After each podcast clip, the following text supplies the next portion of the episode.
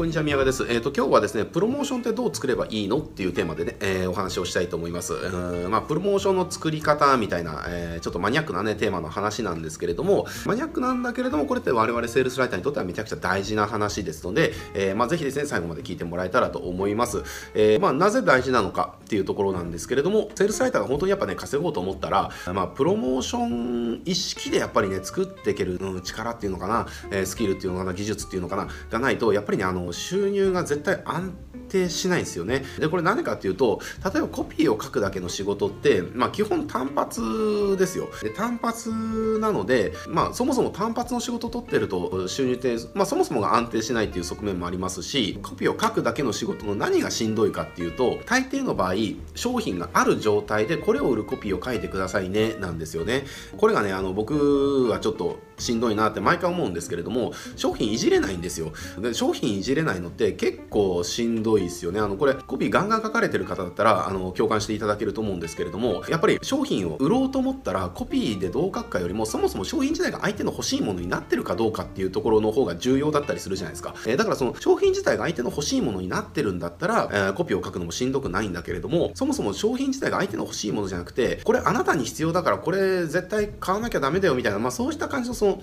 必要で作られちゃってる場合ってなかなか売るのしんどいんですよね、えー、これまあドラッカーがあの顧客に合わせろみたいなことずっと言ってますけれども、えー、と要はマーケティングっていうのは自分の商品をいかにして売るかみたいな話じゃなくて顧客が欲しいものは何かと、えー、それを見つけてそれを作ってそれを提供しなさいと、えー、だからいい商品とか優れた商品を作ることじゃなくて顧客に合わせた顧客が欲しいものを顧客に合わせて、えー、それを商品化して売る。これがマーケティングなんだよみたいな話なんですよね、えー、だからそこがいじれないっていうことは結構そもそも無理ゲーな状態から始まるわけですよね。だから何でしょうこの単発のコピーの仕事って、まあ、もちろん収入が安定しないっていう側面もあるんですけれどもそうした成果を出すっていう部分でも結構あの難しかったりします。そういう場合ねあの商品がいじれるんだったらいいんですけれどもその商品がいじれる場合って大体プロモから作るみたいなね話になってきますのでまあまあそういうことになるわけですよね。だからやっぱり商品開発とかからやって、えー、それをどう売るかのねあのプロモーションの仕組みをこう組んでですね、えー、それに必要なパーツを、えー、作っていくみたいな。やっぱそこ意識がやれないとまあそもそもセールスライターがお客さんに本当に成果を出すっていうのもなかなかね、難しいかなっていうふうに思うんです。だし、それを意識をやるから、まあ単純な話、あの、フィーが跳ね上がるっていう側面もありますよね。で、やっぱりプロモから意識作るってなると、大体その成果報酬みたいな、その、提案っていうのもしやすくなってきますね。今回このプロモーションのキャンペーンやって、え、売り上げの10%じゃあフィートしてくださいみたいなね、そうした提案とかもしやすくなりますので、収入も安定しやすいと。で、高い収入が得られますね、そもそも。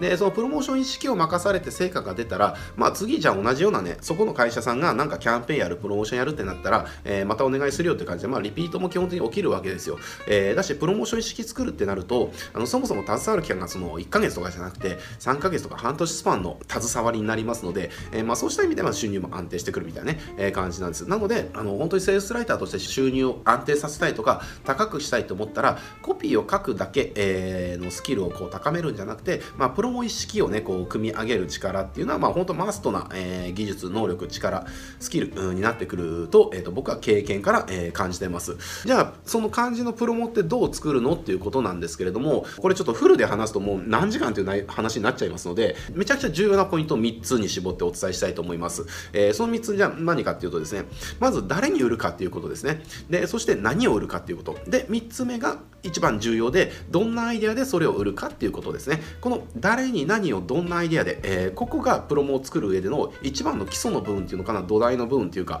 えー、一番の核の部分、えー、一番外しちゃいけない部分、ここを外してると、と他をどんなに頑張っても基本的にそのプロモーションは失敗します。えーと、だから、この誰に何をどんなアイデアで売るか、えー、ここをですね、あの、まずはしっかりと作れるようになっていくっていうのかな。っていうのがね、そのプロモを作る上での最初に身につけなきゃいけないことだったりします。これね、誰に何を売るかっていうところまではほとんどの人が考えられるし、それに沿った商品っていうのを開発できるし、誰に何を売るためのコピーを書くことっていうのはほとんどの人ができるんですよ。でも、あの、これだけだと基本的にね、売れないんですよね。で、それなぜならですね、誰に何をの部分って、えー、ニーズでしかなり得ないですよね。だから必要を売るみたいな感じになるんですよ。例えば、じゃあ動画が作れない人に動画の作り方を教えますみたいなね。要は動画が作れなくて困ってますっていう人にじゃあその作り方教えるよっていうこと。これってあの誰に何をだけで作った場合の商品のコンセプトになるわけですね、えー、でもこれ動画作れないからあの動画の作り方どっかで学べないかなって思ってる人って、えー、作り方が分かればいいだけそのノウハウだけが知れればいいだけの意味しかないからあのやっぱりユーデミとかのね格安のそのなんかもう数千とかで講座たくさんあるじゃないですか、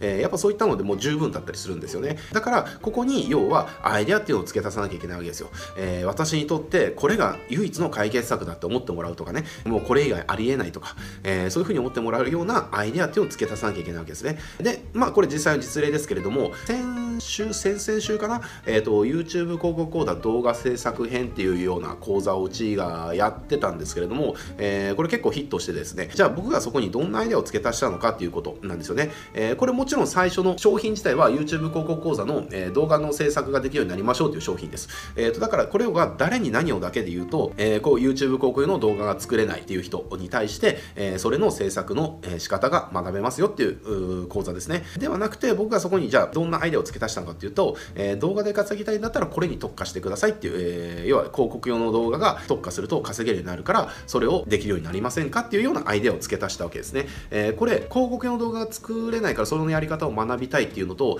動画で稼げるようになりたいから広告用の動画を習得するんだ。これってその人にとっての意味が全く違ってくるじゃないですか、えー、でこの意味を与えるっていうのが僕はそのアイデアを付け加えるポイントかなっていうふうに思ってるんですよね。だからこの意味っていうのがすごく大事。でこれ例えばちょっと極端な例ですけれども、うん、服着てる服あるじゃないですか。洋服、えー、この洋服もじゃあ意味の違いによって価格とかっていうの変わってくるわけですよ。例えばじゃあ家で着るどうでもいいスウェットの場合家で着るどうでもいいスウェットに、えー、じゃあ5万円払うかって言ったら誰も払わないですよね。まあ本当に一部のお金持ちは払うかもしれませんけれどもほとんどの人って、えー、家で着るスウェットに5万円の価値なんかないわけですよ。だからですねあの家で着るどうでもいい服だから別に誰に見られるわけでもないしどっかねあのお尻のところに穴が開いてるとかねあのゴムが伸びきっちゃってるって言っても家でただ着てるだけ、えー、ですからどうでもいいわけですよ。まあどうでもよくない人もいるかもしれませんけれどもだからこそその程度の意味しかない服だから、えー、やっぱりじゃあ、えー、セットで1980円とかね2980円とか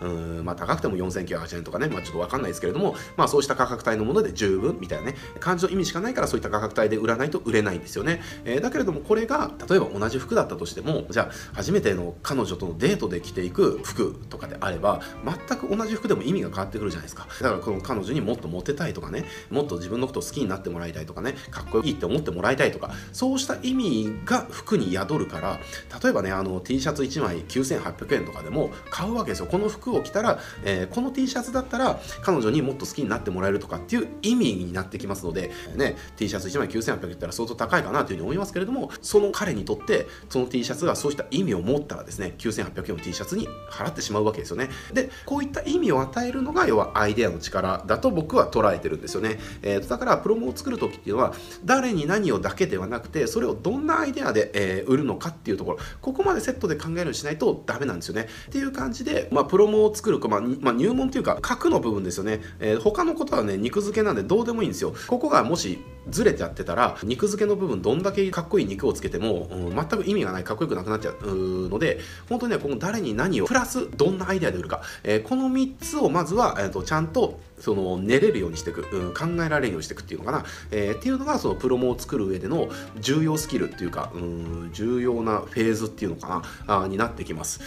でここさえ作れたとしたらあとはじゃあこれをどういうセールスファネルで売っていくのかとかね。じゃあ例えばじゃあ広告でオプト取ってからじゃあ無料の動画紹介してもらって体験会に来てもらってプレゼンで売るとかね。まあそうしたその仕組みを上乗せするだけ、えー、なので。でもそこっていうのはもういろんな事例っていうのかな、えー、いろんなその販売の仕組みっていうのはもう目で見てわかると思いますのでじゃあどれが合ってるかなっていうふうにまあチョイスすればいいだけっていう感じなんですよね。えっ、ー、となのでもうそっち側でフォーカスするんじゃなくてこの誰に何をどんなアイデアでっていうところ、えー、で特にこのどんなアイデアでっていうところですね。ここをとにかく力を入れることによって、えー、プロモーションがヒットする確率でさらにそのどのくらいの人になるかっていうのもほぼ決まってきますから、えー、本当にここにフォーカスしてやってもらいたいなというふうに思います今日はねちょっとプロモの作り方のその一番核になる部分紹介しましたけれども、えー、まあ、機会があったらねあのそれ以外の部分も紹介していきたいと思いますので、えー、楽しみにしておいてもらえたらと思います。